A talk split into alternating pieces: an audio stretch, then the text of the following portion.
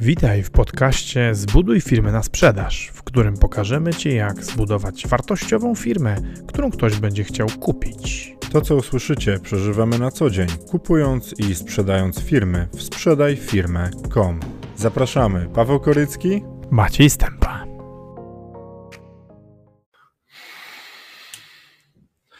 Cześć, witajcie, witam Was serdecznie. Już z nami jest GP. E, bardzo mi miło, miło Ciebie widzieć, fajnie, że jesteś. E, słuchajcie, dzisiaj lecimy z drugą częścią tematu zapoczątkowanego we wtorek przez Macieja, to znaczy firma na patencie. E, temat w ogóle mi się bardzo podoba.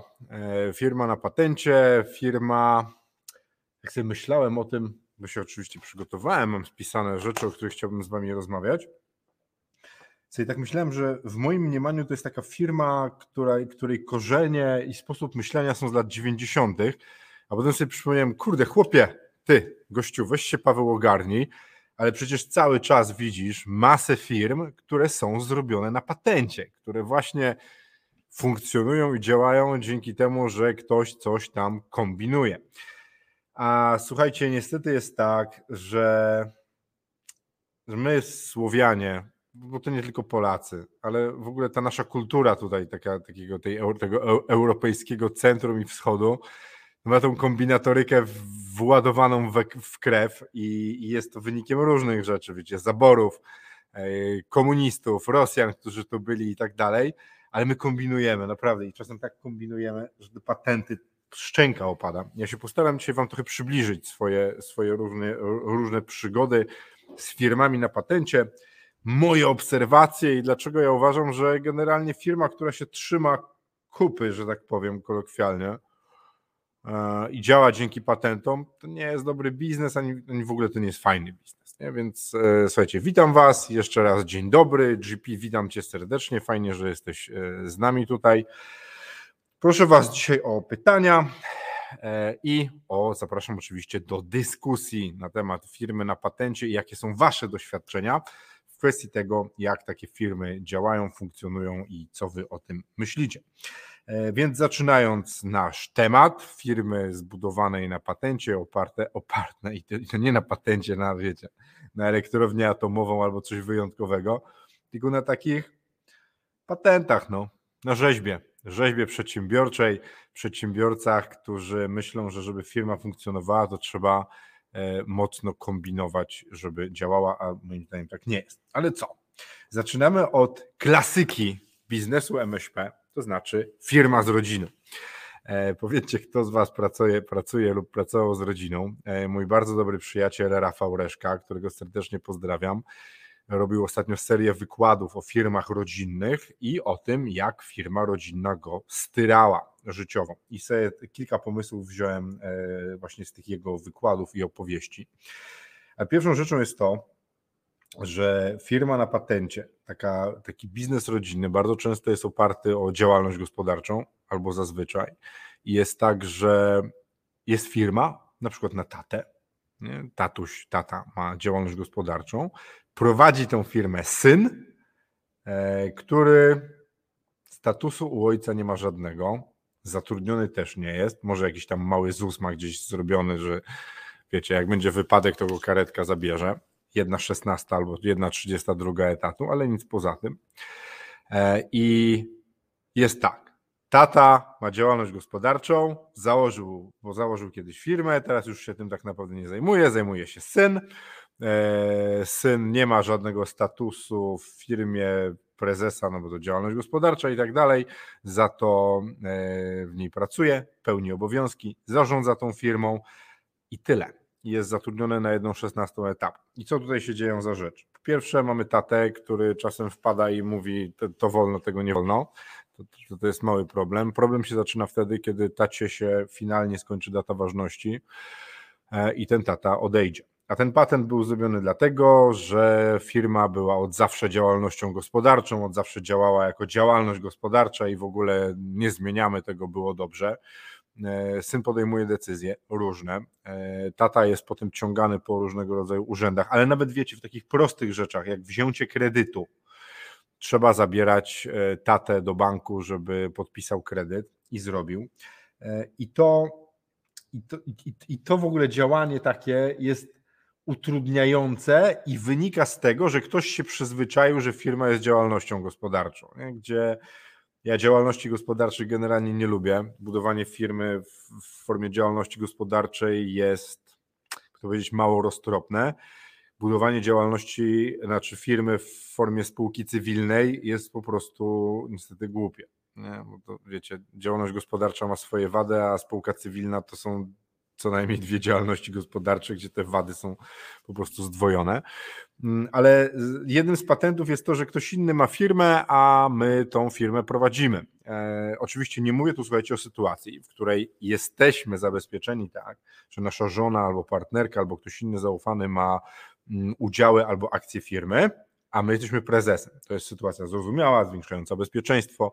E, prezes może ponosić odpowiedzialność, ale udziały są wtedy w bezpiecznym miejscu. To jest inna sytuacja. No ale po pierwsze, biznes rodzinny, czyli tata, mama mają działalność gospodarczą i my jako syn, córka prowadzimy tą firmę.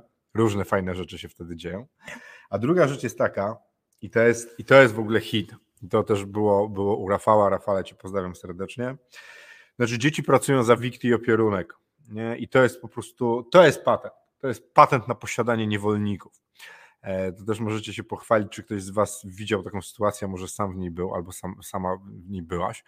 E, to znaczy jest tak, jest firma, ona często w ogóle jest w domu rodzinnym, nie? czyli w ogóle wyjście do firmy to jest wstanie, ubranie, zdjęcie kapci, ubranie butów, koszuli roboczej albo, albo, albo stroju roboczego, i tup, tup, tup, tup przejście ze swojego pokoiku do, do firmy, nie? do biura. Takich firm tutaj widziałem kilka i one faktycznie w większości były wyrośnięte z lat 90. Bo firmy powstały, rosły wokół domu, ten dom był, wiecie, centrum dowodzenia biznesu i, i tak sobie tam e, powstawał. I, I tam były dzieci. Dzieci, które siłą rzeczy pracowały potem w firmie mamy taty, no bo co, no rośniesz, ja cię utrzymuję, to teraz będziesz u mnie pracował, pomagał w firmie i wiecie, no jako młody człowiek najpierw młody człowiek się uczył biznesu, patrzył jak działa firma, potem albo został jakimś kierowcą w tej firmie, czymś tam się zajmował, no i potem pracował w tej firmie. Na początku pracował za kieszonkowe e, i to kieszonkowe zostało. Słuchajcie, ilość sytuacji, w której było tak, że dzieci pracowały za to, że mama gotuje, mają dach nad głową, samochód na firmę, paliwo na firmę i trochę kieszonkowego, to ja wam powiem szczerze, w swoim życiu widziałem z 20. I, I to jest dopiero patent na posiadanie niewolników. Nie zatrudniamy przecież tego syna córki normalnie w firmie, e, nie robimy tego mm, w sposób e, biznesowy, tylko nasze dzieci pracują w firmie i to często jeszcze było połączone w zestawie z rodzicem, który miał niestety zapędy na tyrana i to straszne rzeczy z tego wychodziły. Nie? I, i, I ci ludzie, którzy teraz są w moim wieku, mają tam po 35-40 lat, e, to niektórzy dopiero teraz wychodzą z takich patologicznych sytuacji. Nie? I naprawdę e, Kurde, ja myślę, że zrobię kiedyś odcinek tylko o tym i wpływie tego, jak działa firma rodzinna, która jest źle skonstruowana e, i jak, jak ona wpływa na, na tych ludzi, na tych dziedziców, potomków, sukcesorów i tych ludzi, którzy tam pracują właśnie często za wikt i opierunek. Bo ten patent to jest posiadanie bardzo tanio pracowników e, i jeszcze, mm, jeszcze słuchajcie, w taki sposób, że ty musisz być mi wdzięczna i wdzięczny za to, że ja zbudowałem to, co masz i to wszystko, to moja krwawica, ja to budowałam, budowałem i teraz musisz być, pracować, to przecież to jest ten dramat, ale ten patent na posiadanie niewolników w postaci pracowników uważam za, za, za jeden z, z gorszych patentów na prowadzenie biznesu, bo rozwalamy ludzi jeszcze własne dzieci. Andrzej Wodyński. Paweł, co byś sam zrobił z dzisiejszą wiedzą, gdybyś sam się urodził w takiej rodzinie przedsiębiorców? Z dzisiejszą wiedzą uciekłbym następnego dnia. Uciekłbym stamtąd. Wstałbym i wyszedł. Eee, dlaczego? Bo ilość tej presji w rodzinnych firmach na to, że ci rodzice mają do nas wymagania, e, mają do nas często, może nawet takie, wiecie, może nie nazwałbym tego pretensją, ale oczekiwanie, że my będziemy wdzięczni za to, co oni zbudowali. E, jeszcze jest tak, że jakiekolwiek zmiany, które chcemy wprowadzać w firmie, nawet jeśli ci rodzice są gdzieś obok, to, to spotykają się z oporem. Ci właściciele e, czy pracownicy, którzy są w firmie, lecą do tej, tej, tej, mamy, tej, tej, tej mamy, tego taty, którzy tu byli kiedyś, skarżą na to dziecko. Dramatyczne sytuacje, wiecie co, a po, a po śmierci to w ogóle jedyna metoda to sprzedać taki biznes. Bo robiliśmy podziały takich firm z Maciejem, robiliśmy wyceny biznesów rodzinnych po tym, jak ktoś odszedł i naprawdę jest to ciężko, ciężko wycenialne. Bardzo często te firmy rodzinne Andrzeju pracują, znaczy funkcjonują tylko dlatego, że zgromadzony majątek lat 90., 2000 pozwala na funkcjonowanie, bo się nie płaci za halę, nie płaci się za biuro, bo to wszystko jest spłacone. I nawet potężne biznes, potężne, może nie potężne, źle mówię, bo teraz wiecie, potężny biznes jest taki, który robi jakieś tam miliardy złotych, ale stabilne biznesy, które mają kilka, kilka kilkanaście milionów złotych przychodu, mają dochód, który pozwala tylko na życie rodzinie i to i tak jest zakłamanym dochodem bardzo często, bo na przykład firma nie płaci już za halę, bo hala jest własnością rodziny. Nie? Jakbyście chcieli tą halę wynajmować miesięcznie, żebyście płacili 20 tysięcy, więc nagle się okazuje, że dochód tam tych 300-400 tysięcy rocznie jest pomniejszony o 240 tysięcy netto mm, za wynajem hali I, i to są bardzo częste sytuacje. Ja Ci powiem Andrzeju, Ciężko jest ludziom podejmować decyzję o wyjściu z firmy rodzinnej. Zdaję sobie z tego sprawę. Ja nie byłem w takiej sytuacji, obserwuję wiele takich sytuacji. Ja pochodzę w ogóle z rodziny, która mm, niewiele miała wspólnego z przedsiębiorczością.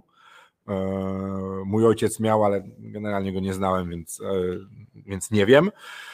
E, co sprawia, że ja miałem taki z jednej, może trochę trudniejszy start, bo się musiałem przedsiębiorczości nauczyć sam od zera i to były bardzo często drogie studia MBA kosztujące bardzo dużo pieniędzy, bo robiłem dużo błędów, jak każdy człowiek, który się czegoś uczy, mm, ale za to nie byłem obciążony tymi rodzicami. I firma rodzinna potrafi być ogromnym obciążeniem dla człowieka, który ma w niej być.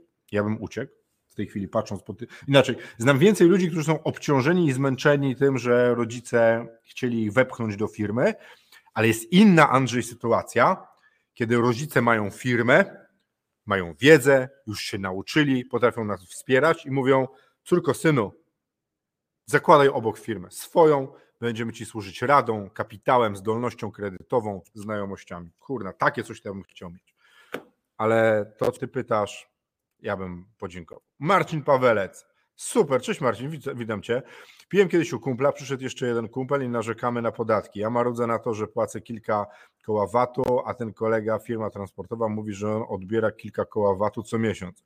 Jego autobus pali 100 litrów ropy na 100 kilometrów. Fakturki za ropę się zgadzają. No widzisz, a to ja zaraz opowiem sytuację o tej optymalizacji przez samochody. To jest następna rzecz, o której będę mówił e, w firmach na patencie. Ale Marcin, no, przejdziemy teraz do tego. E, dzięki, że to napisałeś. To, to, to, to jest ważna rzecz. Słuchajcie, jest tak. Jednym z przejawów firmy na patencie, który w ogóle obserwuję nie tylko u, u, u, przedsiębiorców z tego niskiego szczebla zarobków, nam to zostaje na dłużej, taka potrzeba optymalizowania. Piszesz o VAT-ie, VAT nie jest nasz, więc VAT jest państwa. Optymalizowanie VAT-u poza tym w sposób agresywny że tak to nazwę, jest przestępstwem karno-skarbowym i za to można iść do więzienia. E, kłopot jest taki, że my bardzo chcemy często mieć więcej pieniędzy, a szukamy tych pieniędzy nie w tym miejscu, w którym powinniśmy. I o ile, i teraz mnie posłuchajcie, o ile równanie się zgadza, nie? a równanie na dobrą optymalizację wygląda jak? To jest tak. Zysk z optymalizacji minus koszty optymalizacji minus moja obsługa optymalizacji minus stres. Nie? Większość ludzi nie liczy tych dwóch elementów jeszcze później. E, bardzo często też nie liczą kosztu obsługi optymalizacji, ale jeśli to równanie się zgadza, zysk z optymalizacji minus koszty optymalizacji minus mój czas poświęcany na tą optymalizację minus stres i ryzyka, to wtedy można optymalizować. W większości wypadków, jak popatrzycie sobie na różnego rodzaju optymalizacje, szczególnie te na patencie, to w tym równaniu czegoś zazwyczaj coś nie pasuje. Albo jest zysk za mały z optymalizacji, a wszystko inne występuje. Bo wiecie, słuchajcie, jak ktoś ma 10 tysięcy dochodu miesięcznie i zaczyna teraz wymyślanie, a może spółka Limited w Anglii, i tam jest jakieś 50 tysięcy funtów, które można wyciągać jako dyrektor, coś tam, coś tam, coś tam, nie? I tak sobie myślisz, ile na tym oszczędzisz, a potem sobie myślisz, że to właściwie to jest dwóch klientów, którym się coś sprzeda, albo często jeden, a tam trzeba pojechać, teraz się nasze urzędy skarbowe za to zabierają i tak dalej, i tak dalej, to człowiek sobie myśli, kurwa, co za patent, to, to bez sensu, to się nie pyli, nie? E, I, i, I, takich rzeczy była cała masa. I to w ogóle te spółki limited to były na potęgę sprzedawane. Tak samo słuchajcie, e, spółki w Estonii.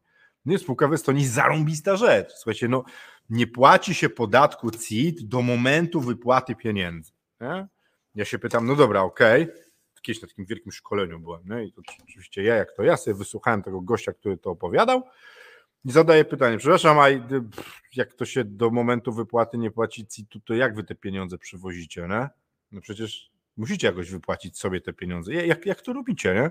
I gość mówi tak, yy, przenosimy do kasy i z kasy wyjmujemy i wtedy przywozimy gotówkę do Polski. Nie? I to są pieniądze w Polsce i one są nieopodatkowane, bo się nie płaci CIT-u do momentu wypłaty pieniędzy. Ej, jest tak, kurna, wiecie, już włącza mi się ten umysł i ten, to, to, to, widzenie wszystkich tych wypadków, które są potem, nie? Mówię, ej, ale to jest nielegalne, przecież w tej kasie nie ma pieniędzy, a co jak będziecie musieli spółkę zamknąć? Albo jak zaczną się jakieś kłopoty robić i ktoś będzie to wszystko sprawdzał, nie? Ktoś będzie to wszystko kontrolował i wszystko super. Zysk jest, bo nie płacimy podatku, więc zysk optymalizacji jest, Nasze zaangażowanie jest takie, że trzeba się kopsnąć tam i, i przywieźć pieniądze bardzo często. Sobie trochę średnio wyobrażam włożenie miliona złotych w, w walizce albo wiecie, dwóch milionów złotych. E, ale jest jeszcze ten problem, że to jest ryzyko i to jest nielegalne. I dla mnie taka optymalizacja jest kąt dupy, bo dla mnie ważniejszy jest mój spokój. Nie? Ale ludzie takie optymalizacje robią. Kolejną optymalizacją, i tu Marcin e, opowiem historię o paliwie właśnie. Teraz coraz mniej, bo to wiecie, teraz jak samochód nie jeździ tylko dla firmy, to można odliczać połowę, połowę kosztów paliwa, więc to coraz mniej się opłaca. I wiecie, tak jak ja wyjeżdżam miesięcznie wiem, z 1000, może 1500 zł na paliwo, w okresie letnim trochę więcej, bo więcej jeżdżę, no to oszczędność na tym paliwie to jest 200-300 zł, nie? jak się kupuje. E, I, I tak myślę, kurna, kombinować, nie kombinować. A byłem świadkiem sytuacji, i to było jeszcze w czasach, kiedy można było cały VAT i cały, cały CIT, cały PIT odliczać od, od paliwa. W urzędzie skarbowym ktoś zaczął robić rutynową kontrolę różnych rzeczy. Pewnej firmie, nie powiem jakiej. Była firma, w której bardzo krótko, to była jedyna firma, w której pracowałem na etat.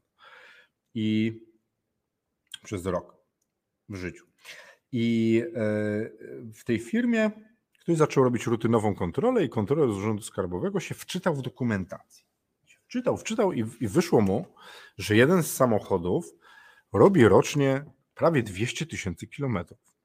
To w benzynie, nie? to strasznie dużo kilometrów.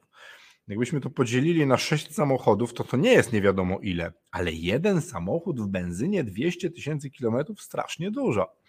I ten gość zaczął się, jakoś go to zainteresowało, zaczął się doszukiwać tego, skąd ta sytuacja się wzięła e, i znalazł ten samochód w dokumentacji. To był Żuk. Żuk, który jeździł 200 tysięcy kilometrów rocznie. Też właśnie Marcin, takie spalanie miał, tam na dwie stówy wychodziło. Nawet jak palił 17 litrów. I pan stwierdził, dobra, to ja się przejadę do tej firmy, zobaczę tego żuka, co to ma, wtedy miał 20 lat albo ileś, nie? i dla, jakim cudem on jeździ tyle kilometrów. Nie? No wiadomo przecież, że cała rodzina jeździła na tym żuku. Rodzina, y, ciocie, wujkowie, wszyscy przywozili, przynosili faktury na jeżdżenie na, na benzynie. No i bo ten żuk to w ogóle był po to kupiony i ten. No i przychodzi ten gość, e, przychodzi do prezesa, Wtedy nie trzeba było jeszcze robić zapowiedzi, że urząd skarbowy przyjedzie, tylko ten gość przyszedł. On miał taki kajet, nie? taki wiecie, kajet.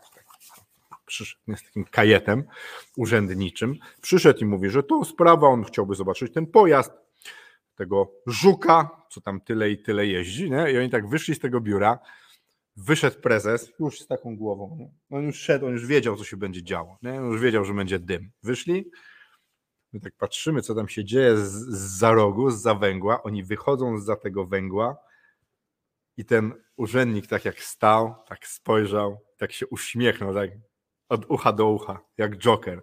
Bo tam stał ten rzeczony żuk z blaszaną budą z tyłu w kolorze czerwonym, z przerośniętą brzozą przez tego żuka, bo tam była dziura w podłodze i ta brzoza przez tego żuka przerosła na, na, na drugą stronę. To już taka brzustka była, wiecie, nie?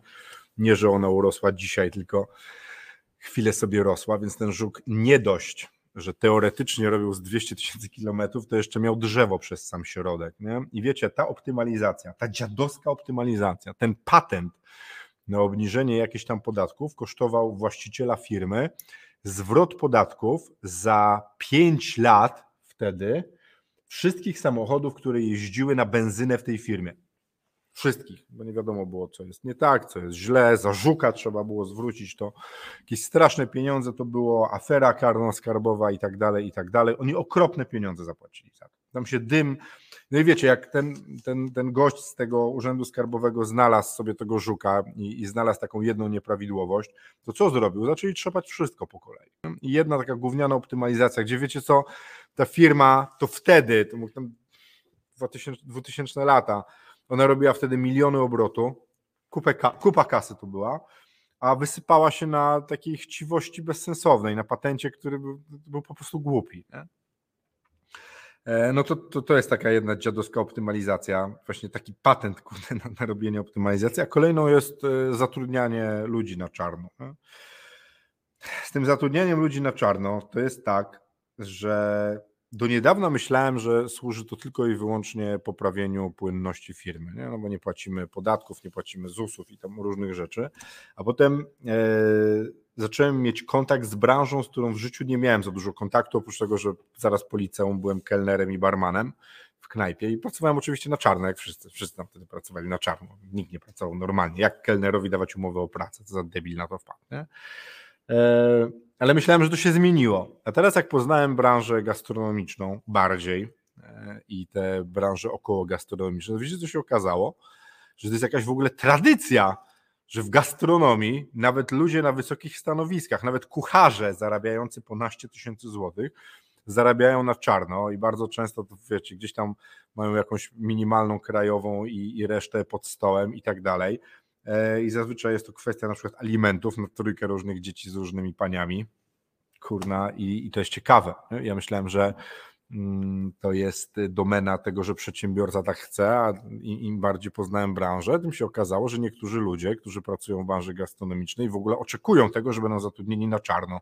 Dla mnie ciekawostka, dla niektórzy z Was powiedzą, och, Paweł, to coś odkrył Amerykę, nie? ale tak jest, tylko że wiecie co, niestety te optymalizacje, ten patent na to, że zatrudniamy ludzi na czarno, jest fajny do dwóch momentów. Po pierwsze, do momentu sprzedaży firmy. Jeśli firma jest spółką i nie robimy ZCP, zorganizowanej części przedsiębiorstwa, żeby tą część sprzedać, tylko sprzedajemy normalnie spółkę, to ludzie nie będą chcieli tego kupić, bo za te rzeczy się odpowiada bardzo poważnie w tył i to spółka odpowiada, a dopiero potem ludzie za to odpowiedzialni.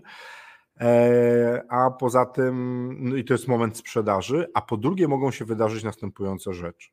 Nasz pracownik, który pracuje u nas na czarno, który był bardzo zadowolony z pracy u nas, nagle zaczął pić, bo ma trudniejszy okres, my go zwalniamy, a on idzie do PIPy, Państwowej Inspekcji Pracy i mówi w PIPie, że my go oszukiwaliśmy i okradaliśmy. A mówimy, kurna, ej, gościu, ale to ty chciałeś, żebyśmy my zatrudniali cię na czarno, bo zrobiłeś trójkę dzieci z trzema różnymi paniami i masz alimenty na każde po 1500 zł i nie chcesz ich płacić, więc o co ci chodzi? On mówi, nie, nie, to szef.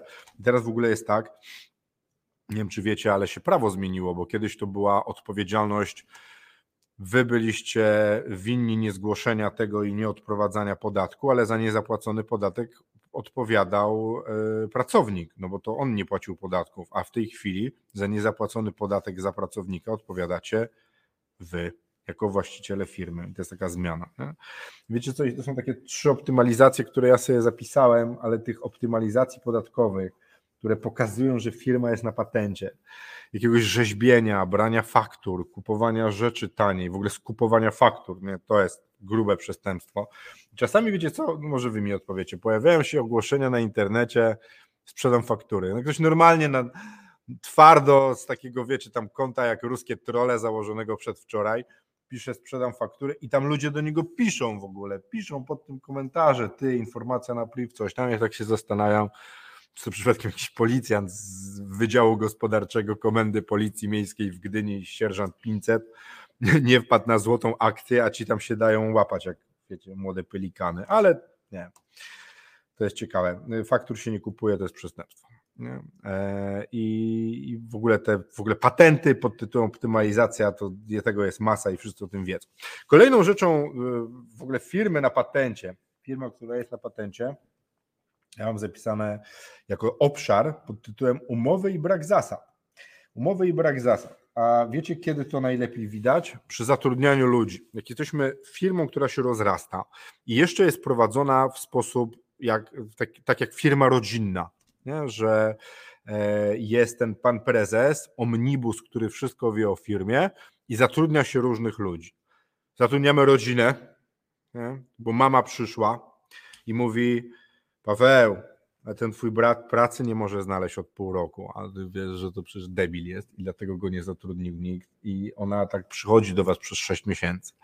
Albo przychodzi ciocia i mówi, słuchaj, no Halinka się rozeszła z mężem i właśnie ona ma taką ciężką sytuację, bo została z dziećmi, a ty masz firmę, ty masz firmę i jakoś sobie radzisz, to może by się zatrudnił, a ty próbujesz tłumaczyć, że masz firmę, dlatego liczysz koszty i generalnie twoja kuzynka Halinka to jest ci potrzebne jak świni siodło i generalnie jej nie potrzebujesz, ale ciocia wierci dziurę, mama teraz wspiera tą ciocię nagle, że to tylko na chwilę i zatrudniacie. Teraz wam opowiem kolejną historię. Miałem kumpla, który zajmował się taką średnią deweloperką. On nie, nie budował może wielkich osiedli, ale budował na przykład po cztery czworaki, nie? Cztery bloczki, potem osiem ileś mieszkań i mama mu wywierciła dziurę w brzuchu dosłownie, że ma zatrudnić swojego brata zatrudnił brata i myślał o tym swoim, a ten brat to wiecie jak wyglądał? Jak e, Misiek z e, Marek Konrad grał w tym filmie.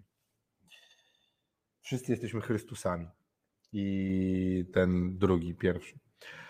I on wyglądał jak ten chłopak i tak samo się zachowywał i miał taką samą aparycję i on tak sobie myślał, ten gość, kurde, gdzie ja mam tego brata zatrudnić, nie? Wiecie, są ludzie, którzy się nie nadają do pracy. Są tacy ludzie, naprawdę istnieją tacy ludzie, którzy co nie wezmą, to mają, wiecie, dwie lewe ręce, nie? E, I, no i on wymyślił sobie, że ten koleś, no generalnie to nie może nic budować, nosić też za bardzo nie i w ogóle nie może nic robić, to co?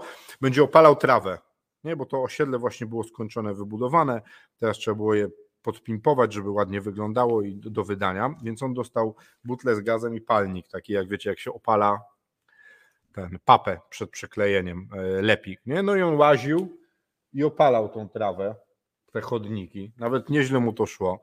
A tam był taki, taki płot w takim sześciokącie i, i furteczka, nie? Z napisem nie wchodzić, uwaga i tam 400 innych rzeczy na tym napisane. No i on tak łaził, opalał, opalał, otworzył sobie tą furteczkę, że zakaz i w ogóle to do niego nie dotarło opalał dalej tam była taka studzienka i wokół tej studzienki też opalał. I słuchajcie, on tak to opalał, on tak opalał i nagle coś jebło i poleciało. I wyleciała ta kratka, tam nie wiem ile waży, z 50 kilo pewnie ta, ta, ta, ta żeliwna płyta od studzienki waży i ona tak poleciała w kosmos nie? i wróciła koło niego, spadła. E, okazało się, że on opalał koło zbiornika retencyjnego e, kanalizacji, w którym, się, w którym oczywiście się zbiera metan. Nie? To był pierwszy dzień, on miał dwa dni pracy. Pierwszy i ostatni. No i on dzwoni ten gość do swojej mamy, ten właściciel tej firmy, średniej deweloperki, który budował to osiedle i mówi: Mama, mój brat to debil. Nie chcę, żeby on u mnie pracował. I taki, to, taki historia o, o, zatrudnianiu rodziny na patencie. Ale bardzo często w już takich normalnych firmach mamy firmę, w której każdy jest zatrudniony na patencie. Każdy jest inaczej.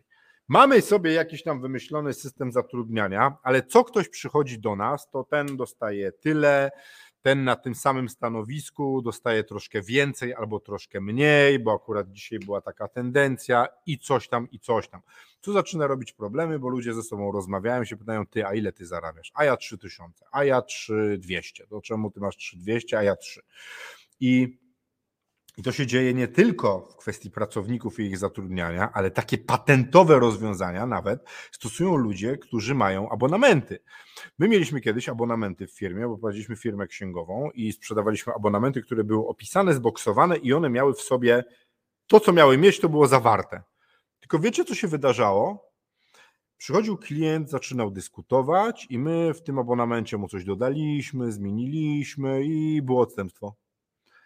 I generalnie z firmy, która miała fajnie poukładane rzeczy, która miała ułożone abonamenty, każdy klient był osobnym projektem, bo zaczynaliśmy na patencie wymyślać dla niego odpowiednie rozwiązanie, byle on tylko został. I zobaczcie, pozbyliśmy się myślenia o tym, że patenty e, są dobre, bo wymyśliliśmy abonamenty, po czym zatoczyliśmy koło i wróciliśmy do tworzenia z każdego klienta projektu i tworzenia patentów bez sensu i sami sobie to zrobiliśmy, bo się zgadzaliśmy na e, rozmowy. To samo jest z dostawcami. E, I wiecie co? Tu jest taka kwestia, że na przykład e, oglądamy sobie firmy, mm, oglądamy firmy, wyceniamy te firmy i rozmawiamy z, na przykład z dyrektorem dostaw. Nie, bo firma ma bardzo fajne wyniki, fajnie kupuje rzecz. I, I pytamy się, kurde, gościu, panie, jakby go nazwać, Panie Marku, jak pan to robi? Super są zamówienia robione, fajnie to działa. E, jak pan to robi? A on mówi: Ja pracuję od 30 lat w branży, ja wiem, jak to robić. A ma pan jakiś system do tego? Jakąś metodologię zamawiania, że to ma być tak, a nie inaczej? Nie, on, on jest po prostu doświadczony. I wszystko jest super, bo posiadanie takiego doświadczonego człowieka w firmie to skarb. Kłopot się niestety zaczyna, kiedy pan Marek stwierdzi, że odejdzie albo go szlak trafi. Wtedy mamy kłopot, bo patent polegający na tym, że cała wiedza jest w jednym człowieku, a my nie mamy zasad zamawiania, które są skuteczne, może skutkować tym, że nam ten biznes wybuchnie. Prędzej czy później. I jeszcze jest jedna rzecz. Jak ktoś będzie chciał podwyżkę, to przychodzi do Was i mówi: Panie Pawle, ja u Pana odpowiadam za wszystkie zamówienia. One są takie dobre tylko dzięki mnie. I albo Pan się zgadza na to, co ja chcę, albo zamówień nie będzie. I może Wam się wydawać, że macie najlepszego pracownika na świecie i on Was nigdy nie będzie szantażował i nie będzie chciał działać w ten sposób, a potem może się okazać, że się bardzo zdziwicie. Ja się kiedyś zdziwiłem bo właśnie pracownik tak zrobił. GP pisze, mówiłeś o Michale Koterskim z filmu Dzień Świra. Właśnie, dzięki, że mi przy, przypomniałeś. To właśnie Misiek z Dnia Świra, gdzie go pierwszy raz zobaczyliśmy i to był właśnie taki typ, do takiej aparycji. Aparycji gościa, który generalnie nie powinien chodzić do pracy, bo komuś coś się wydarzy. E, więc słuchajcie, my sobie robimy firmę na patencie, przez to, że się często zgadzamy na odstępstwa, robienie czegoś inaczej, nie mamy zasad i każda rzecz jest projektem. Co sprawia, że niezbędny do funkcjonowania jest prezes, który wszystko to wie i spina w jedno. Kolejną rzeczą, która sprawia, że firma jest bardzo słaba i jest firmą działającą na patencie, jest pracowanie bez umów, bez umowy. E, I niektórzy mówią, a powiem wam, ostatnio mnie to zdziwiło. To z tydzień temu rozmawiałem z gościem, który mówi, on nie pracuje na umowach, on działa na zaufaniu, zaufanie w biznesie jest najważniejsze, wszystko jest super. Ja tak myślę, kurna, to jeszcze za mało pieniędzy straciłeś, bo ja podobny tok myślenia miałem, że generalnie ludzie są dobrzy i nie będą was oszukiwać. Dzisiaj są dobrzy, a potem dzieją się rzeczy, które są losowe i ktoś ma do wyboru zapłacić swoim pracownikom albo wam. To co wybierze? Albo zapłacić za swoje rzeczy w domu, albo wam. I wtedy nie macie umowy, macie wystawioną fakturę i tam się teraz windykujcie. Nie? Jeszcze nawet nie macie um, y, ustaleń wysłanych mailem, tylko jest sama faktura. A on powie, że nie zostało dostarczone i koniec, nie, nie.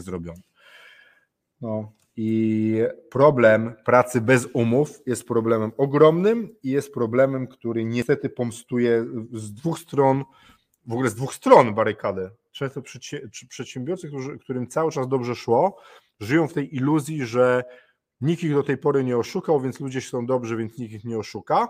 jeszcze nie trafili na te 3% mężczyzn, którzy są oryginalnymi psychopatami w społeczeństwie. W społeczeństwie przedsiębiorców jest to większy odsetek. I ludzie, którzy dopiero zaczynają biznes i jeszcze nie zdali sobie sprawy z tego, jak ważna jest umowa i, i że windykacja generalnie nadejdzie. Co nam tu Andrzej pisze wspaniałego? Andrzeju, dużo jest osób szukających pracy na czarno, a że jest dużo pracy, której nikt nie chce wykonywać, a takie osoby chętnie się podejmą takich zajęć.